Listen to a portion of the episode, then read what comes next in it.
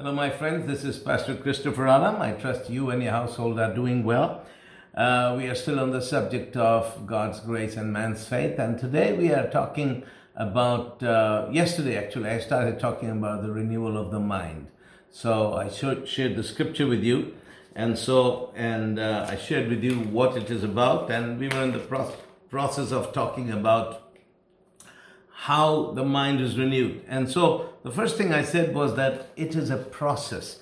It is a slow process. It is nothing that happens overnight, but the renewal of the mind is really changing your way of thinking, training your mind not to think like a worldly person does uh, when it uh, comes to everyday life, not necessarily sinful things, but how do you respond to you know when when, when your finances are tough. Wow. how do you respond to things like there are hereditary diseases in your families? How do you respond to when there's uh, like for example the flu season comes? Do you say well the flu season is here. I get it every year and i'm like everybody else. I'm a human being. I'm going to get it too. Or do you stand up and say no i'm not going to get the flu because jesus bore my diseases and with his stripes i'm healed. So and that is not extreme. Some people might say that is extreme to say that but believe me, it is not extreme to say that. Maybe in your church people don't talk that way. And so when the uh, the Christian context you come in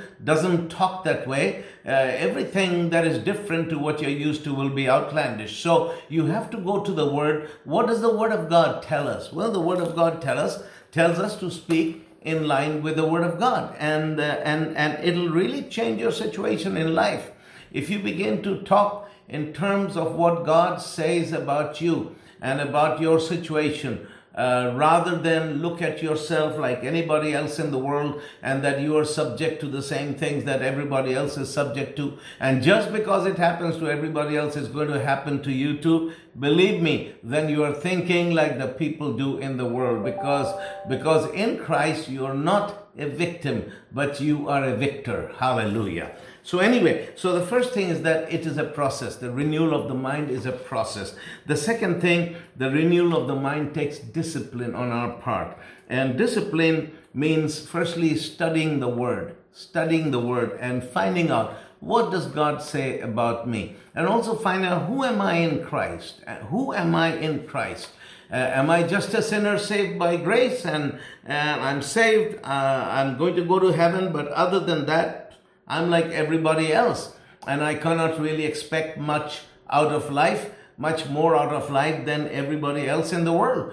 Or do I walk in God's favor when it comes to, um, you know, a blessed life, a blessed family, a blessed marriage, and blessed finances, and blessed in health? Can I really live uh, at, at a level that is different to the level that the world lives in because God has specific promises to bless me, bless these areas in my life, in this world, in this life. So we, you know, so it takes discipline because it takes studying the Word of God. It takes studying the Word of God to find out who we are in Christ, what belongs to us, what we can expect from God, and, and, and all these things. So the first is the study of the Word. Secondly, speaking the Word of God. We for a renewed mind, we have to change our vocabulary. So instead of speaking sickness and disease, instead of speaking of ourselves as victims of the circumstances that are in the world, uh, we should be speaking,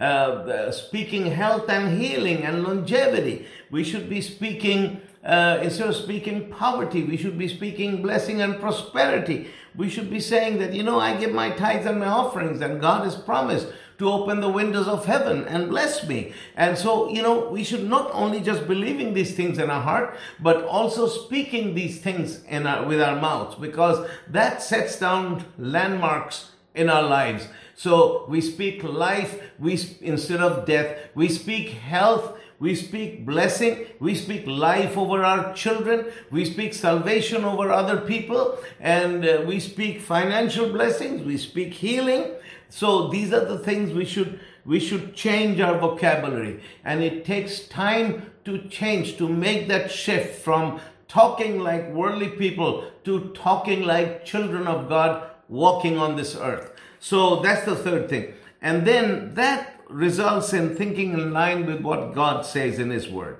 That results. So, uh, studying the Word, speaking the Word, and doing it with discipline, and really checking ourselves. Because when we first heard about this teaching, my wife and I, I mean, I'm talking about the early 80s, we decided we want to change our circumstances.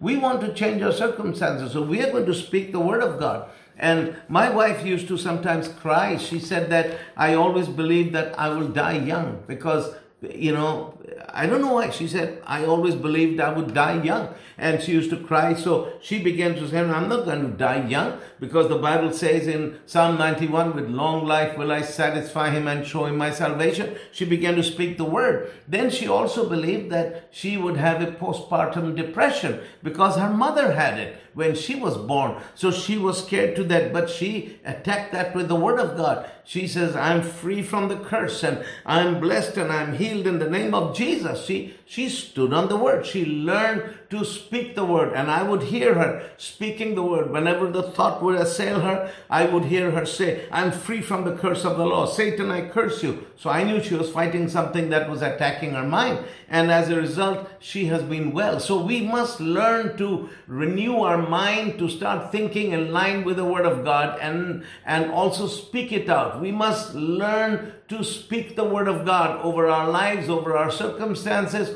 over our children, over our family, over everything that pertains to us. And believe me, the dividends of a renewed mind are worth the price you pay for it. And you don't really have to pay a price. It doesn't cost you anything. It costs Jesus everything. But what it does cost us in that sense is the discipline and the commitment that it, this is a process and I want my mind to my uh, mind to be renewed. I am sick and tired of uh, this is the way I was brought up, and that's what I had to decide. I looked at the way I was brought up with hurt and rejection and negativity, and I was sick of it. I said, fed up. I'm, I'm tired of living in under a spirit of rejection. I'm tired of speak, of living under a spirit of negativity. Uh, negativity. I'm tired of, of, of living in a way when I always anticipate bad things happening to me because they always did. My whole life was a series of, of miseries and tragedies, so much that I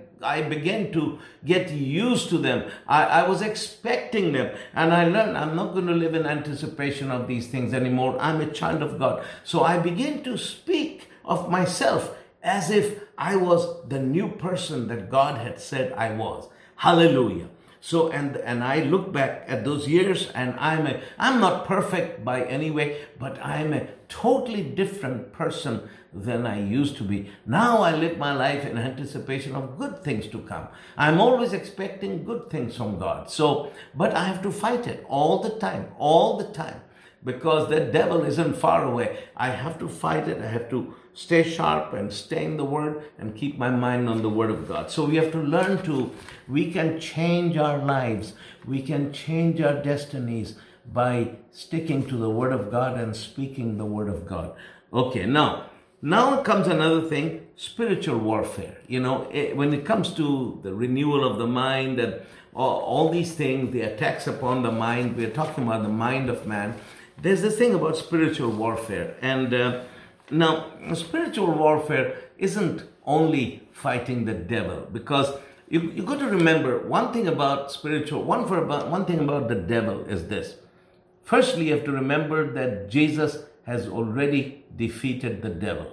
The devil, this is what the Bible says, that the devil is a defeated enemy. The Bible says that he has, he has, uh, uh, he, he has defeated the powers and principalities arrayed against us. Okay? And he has disarmed them and he has rendered them powerless at the cross. So, uh, you know, Colossians 2 tells us very clearly that Jesus Christ upon the cross, he has he has won a total and decisive victory over the devil. And he has rendered the devil, he has paralyzed the devil, defeated him. Okay, now but the devil is still alive. He's still alive and he and he still has his lies and he does what he does. But you have to remember that the devil, there's a difference between the pre-Jesus devil, uh, between the pre-Jesus time and the post-Jesus time. The pre-Jesus time devil was very powerful, very strong. He could do whatever he wanted. But the post Jesus devil, he's a defeated devil, and God has put him under our feet, and we have authority over him through the name of Jesus and by the power of his blood.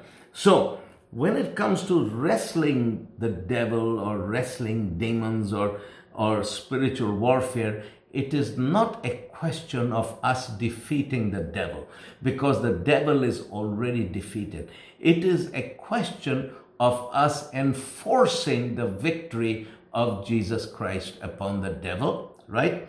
And it is all positional. Now, if you see the devil as being equal to Jesus in the sense that there's a war in the heavenlies going between Jesus and the devil, and you're biting your nails to see who's going to win. Well, you are going to be defeated by the devil.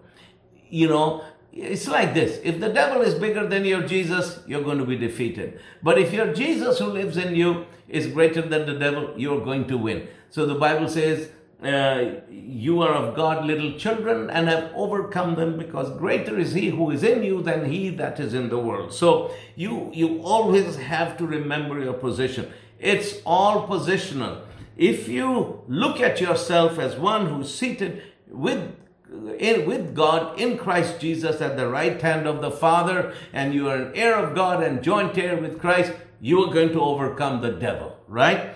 But if you look at yourself as this victim, and, and the devil is this big, powerful thing hounding you around, and you're always fighting him, you're going to be defeated. And that's why there is always a great, great danger in talking too much about demons and deliverance. I believe, listen, I cast out devils, okay? I probably cast out more devils than 95% of the people who are watching this. One of the things I do in Africa and third world countries, we cast out devils. I've cast out devils out of thousands of people and uh, demon possessed people, okay? So, what I'm saying, I believe in deliverance. I believe Jesus has called us to cast out devils. But the problem is when you talk too much about the devil and too little about Jesus, and you're always going on and on about deliverance and demons, then you can get devil fixated. And once you're devil fixated, you see demons everywhere. You see warfare everywhere. And you see everything is a demon that needs to be cast out, and there's deliverance here, deliverance there. And that is not the pattern in the, you know, in the uh, uh, you saw that in the Gospels, Jesus cast out devils when the devils manifested themselves. Jesus didn't walk up to totally normally normal people and say, "Oh, you have devils, you need deliverance." Neither did the apostles did that. When they cast out devils, those were demons that manifested themselves, and they cast them out. So, the Bible does tell us in the epistles we should be vigilant and we should know, we should not be ignorant about Satan's devices. I understand that. But you have to be careful talking too much about demons and the devil and deliverance, lest you get fixated by the devil. Because if you get too much fixated by the devil, your whole life will be of one fighting the devil, trying to keep the devils off me. So, while there is a truth, you cannot overemphasize one truth at the expense of other truths. You have to learn to keep the balance. Okay? So, anyway, we talk about spiritual warfare. I'm giving that as a background to you. It says, now let's talk about what spiritual warfare is uh, primarily in the life of a believer. 2 Corinthians 10 3 to 5. For though we walk in the flesh, we do not war after the flesh. For the weapons of our warfare are not carnal, but mighty through God to the pulling down of strongholds, casting down imaginations and every high thing that exalteth itself against the knowledge of God. I'm sorry, and bringing into captivity every thought to the obedience of Christ. So, what does it say? It says that we walk in the flesh. That means we walk in this body on this earth but our war is not after the flesh, it's, it's spiritual. So then it says, and the weapons of our warfare, but they are not carnal, they are not physical weapons like guns and swords. We don't fight spiritual wars with physical weapons, but our wep- weapons are mighty through God. They're spiritual weapons to the pulling down of strongholds. Now, stronghold, a stronghold is like a fortress that the devil has has built over a long time. It's a fortified place. In the army, where a stronghold or a strong point was a place where you where you built strong uh, protective boundaries uh, and and and and uh, and you placed your you know powerful weapons there you had weapons pit there and you had a good field of fire all set up it was a place that was almost you would think you you make this place very hard or almost impossible for the enemy to capture or to conquer, conquer. And those are your strong points or strongholds. That's what it is. So uh, it says, but the weapons that God has given us, they are so mighty that they can pull down the devil's strongholds. That, that means uh, the, his strong points, his strongholds, where he has his weapons, which are well fortified, which he has taken years sometimes to build up and prepare. He said, but the weapons of our warfare, the weapons that God has given us are, are, are mighty through God. They can even destroy those things right? And the weapons of our warfare uh, is that if you look at the armor of God, the only offensive weapon there is the sword of the spirit which is the word. All the other weapons that we have are defensive. The shield of faith uh, you know the the you know the readiness the gospel shot with the uh, i mean the feet shot with the readiness of the gospel of peace. And you know you've got the helmet of salvation the blessed breastplate of righteousness and the belt of truth and all that. But the offensive weapon you have with which you attack the enemy is the sword of the Spirit. Not a physical sword, but it's the sword of the Spirit, which is the Word of God. And so this is what you do. And here is the strongholds of the enemy because it's talking about pulling down of strongholds, okay? And verse 5 tells us the strongholds uh, of the devil casting down imaginations and everything that exalts itself against the knowledge of God, and bringing into captivity every thought to the obedience of Christ. So there are three things that are the strongholds of the enemy, and they're all in our mind. If you notice, all these things are in our mind, and they're not demons. So, spiritual, true spiritual warfare, I mean, the main kind of spiritual warfare uh, far above fighting the devil, right? And going out to war against. Listen, true spiritual warfare is, a, is warfare against things, strongholds that the devil has built in our own minds, right? The first of those things is imaginations. Imaginations, thoughts, thought patterns that you believe to be true because they are in your imaginations. And when things are in your imaginations, they are as real as if they actually existed. Even if they exist in the world of fantasy, but they are real to you because, you know, as I said, as a man thinketh in his heart, so is he. So, listen, if you believe that uh, uh, you are the kind of person you are just grateful that you are saved and but you are made so many mistakes in your life so many bad choices in your life that you feel like you know even the blood of jesus is you i mean you would never say that the blood of jesus isn't powerful enough to cleanse my sin no nobody ever says that but you don't really believe that the blood of Jesus has actually cleansed you from all your sins because you're always repenting of the same sin because you find somehow it's very hard for God to forgive you. Do you understand what I mean? That is an imagination. And it's things like this because you know every time you pray you feel like God cannot really hear you because you don't know what I've done in my past, the things I've done, the things I've been through.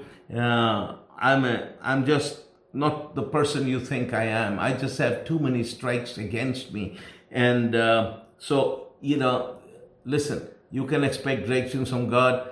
I cannot. And because I know me, you don't know me, but I'm just glad I'm going to go to heaven when I die and everything will be sorted out there. Now, that is an imagination that needs to be cast down. And how do you cast that down? You cast that down using the Word of God and or you have an imagination that somehow the devil is always chasing you and or you can have an imagination that that, that you know okay yeah people say god is for us uh, who can be against us but i wonder if god is really for me because my whole life is bad luck. You know, only bad things happen to me.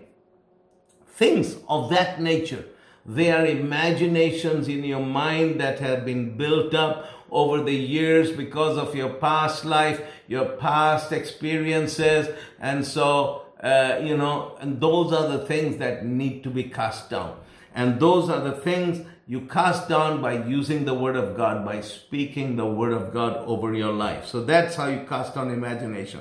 Then every high thing that exalts itself against the knowledge of God. And those are high things are, again, once again, they are thoughts that exalt themselves more than the word of God. It's like, you know what the Bible says, but. You know, I know what the Bible says, but. I know what the Bible says. The Bible says I'm healed, but those buts, they exalt themselves against the knowledge of God. They exalt themselves against what you know to be in the scripture. And those are strongholds of the devil. And those are patterns of thing, you know, thinking that have to be brought down, that have, have to be destroyed using the sword of the spirit. That is real spiritual warfare. You, you know, these are strongholds that the devil, there's no demon sitting there. Listen, your biggest enemy is really not demons or the devil, but is, is thoughts and patterns from your past life that be, because of the way you were raised or because of your experiences in life, they have formed you. If you understand what I mean. So what has happened is because of of how you grew up and uh, of, of the way you have been brought up or your past experiences in life, they have formed you and they have formed how you think and the way you're thinking, the way you view yourself and your life. And and your expectations from God are based on that. And so you know that you're saved, you know, praise God, I'm saved, I'm going to go to heaven, but really in this life, I can't expect as much as them because, you know, look at him. He's just, uh, I mean, he came from a good Christian home. He doesn't experience the things I've experienced. He doesn't have to fight the ghosts that I have to fight. Listen, I didn't have a good life. I've had to fight these things all my life and I still fight these things. I am still, I still cannot say that I'm over all those things because a lot of those things although I've been a Christian 45 years, they still rear their heads. And I have to always keep my mind being renewed in the image of God by speaking the word of God and, and reminding myself and also speaking to the devil and tell him who I am in Christ and that the greater one lives in me and also speak out the, uh, the redemption that, that Jesus has purchased for me and what Jesus has for me and what he is in me and what God has said about me in his word. So these are things I have to hold on to because my survival depends upon them. So spiritual warfare is not a one time thing. It's a continual thing casting down imaginations and every high thing that exalts itself against the knowledge of God, and bringing into captivity every thought to the obedience of Christ. That means that you have decided, and this is also part of spiritual warfare, you have decided to live your life in obedience to the Word of God. And every thought that rises up in disobedience to Christ, that makes you you know, think this way, think that way. You know, the Bible says, do not be wise in your own mind. And, and, and it says, you bring your, your thoughts into captivity uh, to the obedience of Christ. You know, sometimes I met people, let me give an example. I'm sorry, coughing a little bit. One of the examples I can give you, I remember a fellow who said to me years ago, and he was a church leader, he was an elder in a Pentecostal church in Sweden and uh, he began to tell me about his financial problems, his issues in his family. And I said to him, Brother, I just stopped him. I said, Brother, do you tithe? He says, No, I don't tithe. Why not? He began to cry. I said, he said, I have such financial problems that if I tithe it, I would totally go under. I said, brother, you can't do that. I said, you are thinking wrong. You are thinking that if you don't give that 10% to the Lord, that those 10% will tide you over or put you over. I said, that will never happen. I said, remember that 90% with God's blessing on it, it goes much farther than 100% without God's blessing. And so I've seen, you know, he did that. But there's other people who say, well, tithing is in the Old Testament. You know, I mean, they will say anything, do anything to get away from tithing. But the point is that, the point is that they love their money too much. And so, and they always rationalize why they should not tithe or why they cannot tithe. But I tell them, I say, the blessings of God in your, upon your life and upon your family depends upon your obedience to God. It is not your money because listen, God, He he paves his streets with gold, man. I mean, in heaven where he is, his streets are paved with gold. So don't think, look, Look, I have some gold on me. This ring, my wedding ring. Okay, this is this is what I have. This is gold. But this is probably the most expensive thing I wear in my body. But in heaven, God paves His streets with this stuff. So, so do you think my giving or not giving this to God will make a difference to Him? No. But it is for my own sake. It is my obedience to God. It is my obedience to God. So whether it's rational or not, I choose to obey God and bring every thought into captivity that goes against the obedience of God. So when God tells me something that in His Word, you know what? Even if my mind struggles against it, or my mind struggles with it, and my imaginations, my thoughts, my uh, rationale struggles against it, I will bring down those captive, those thoughts, and I will bring them into captivity under the obedience of Christ. And that is the renewal, that's spiritual warfare. So, spiritual warfare and um, renewal of the mind go hand in hand.